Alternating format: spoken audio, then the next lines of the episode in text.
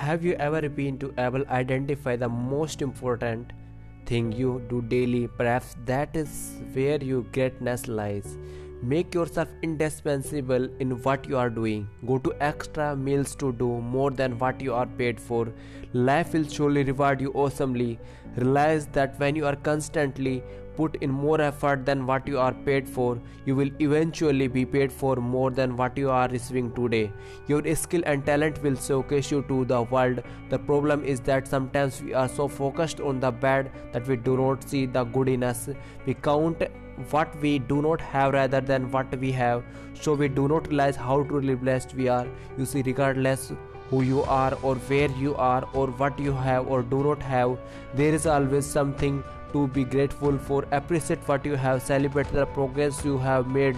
No matter how small value those little things you in in your life because the truth is someday you will look back and realize that those little things were in fact the great thing that ever happened to you. You can do it. I believe in you. Positive thinking positive life